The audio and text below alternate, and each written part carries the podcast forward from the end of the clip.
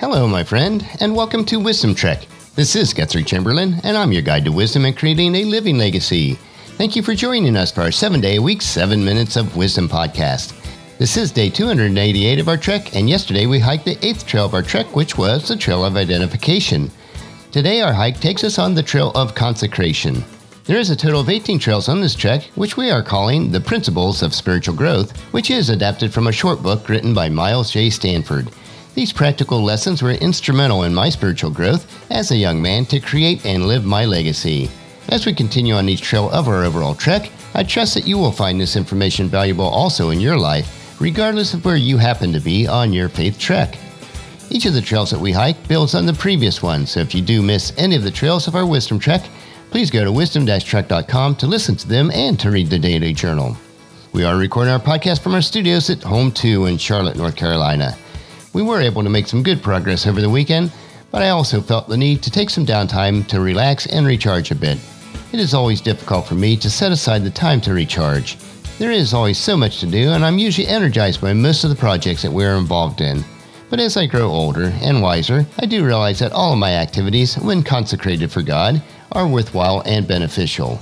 The times of rest and relaxation are as important as the times of focus and pursuit. And speaking of that, let's head out on our hike today on the Trail of Consecration. The word consecration is not a word that's used much outside of religious circles. In most definitions, it means to be set apart for God. As we hike today, let us learn about this word and set our entire trek apart for God. This is the ninth of 18 trails which make up a trek which we are calling the Principles of Spiritual Growth. As we start out on our hike today, we have to realize and understand that we do not have the capability to change other people's in any aspect of their lives, and we certainly cannot force somebody to be consecrated to God. It might be good to stress several points here as we start out. First, a Christ follower will never grow into healthy spiritual maturity through pressure, exhortation, or guilt. It is only when the Spirit has prepared the heart will life actually change.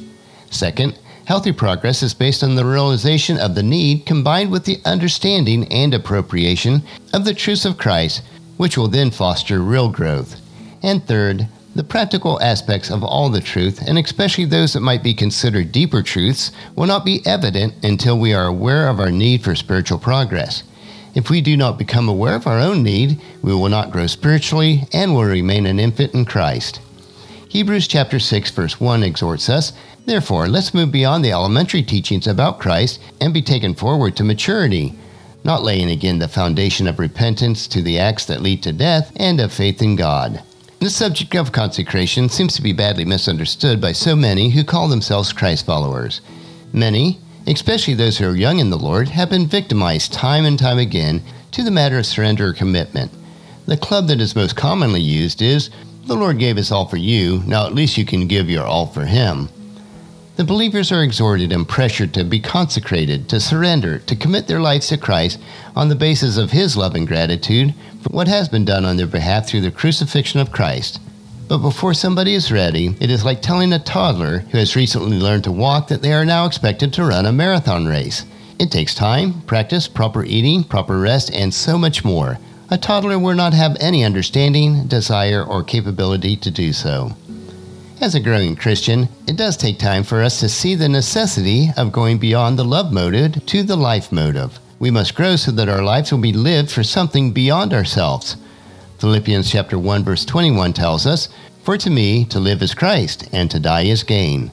Our consecration, surrender, or commitment will never last if we are just responding to outside pressures to be consecrated to God. It must be based on our own recognition of our need for God to work through us, which will provide us with the internal desire to make it happen. This desire is fueled by our love for God to do His will in all things. Yielding to God on a different basis will simply account for trying to live for Him without having any strength to do so. Romans chapter 12 verse 1 explains what God expects. Therefore, I urge you, brothers and sisters, in view of God's mercy, to offer your bodies as a living sacrifice, holy and pleasing to God. This is your true and proper worship. Until we have recognized this fact, there is nothing else that we can do. This passage comes after Romans chapter 6, which we explored yesterday, where we learned that we are crucified with Christ. There is a reason for this order. Crucifixion must come before consecration. An uncrucified self refuses to be consecrated and doesn't even know how to be. This is why so many Christ followers, people with all sincerity, are always recommitting themselves to God without any lasting change in their lives. A careful study of the letters of the Apostle Paul will show that they are written on the basis of the identification truths which we explored yesterday in Romans chapter 6. Remember that we are identified with Christ in his crucifixion, burial, resurrection, and ascension, and it must be in that order. The cross is the focal point of Romans chapter 6.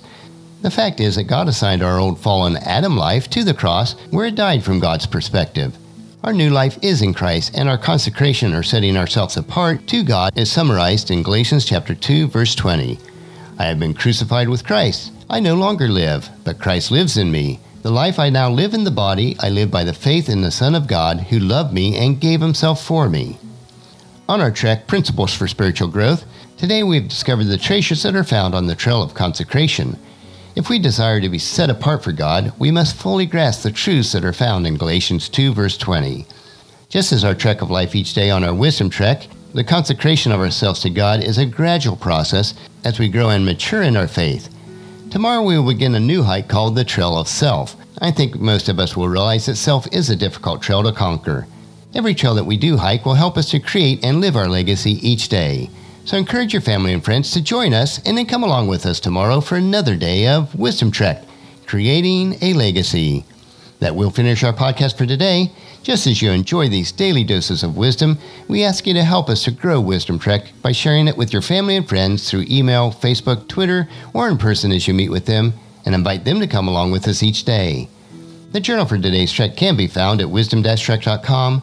Thank you so much for allowing me to be your guide, your mentor, but most importantly, you are my friend as I serve you through the Wisdom Trek podcast and journal each day.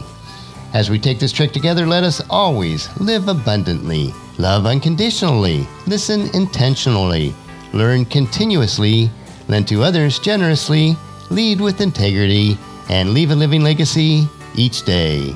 This is Guthrie Chamberlain reminding you to keep moving forward, enjoy your journey, and then create a great day every day. See you tomorrow.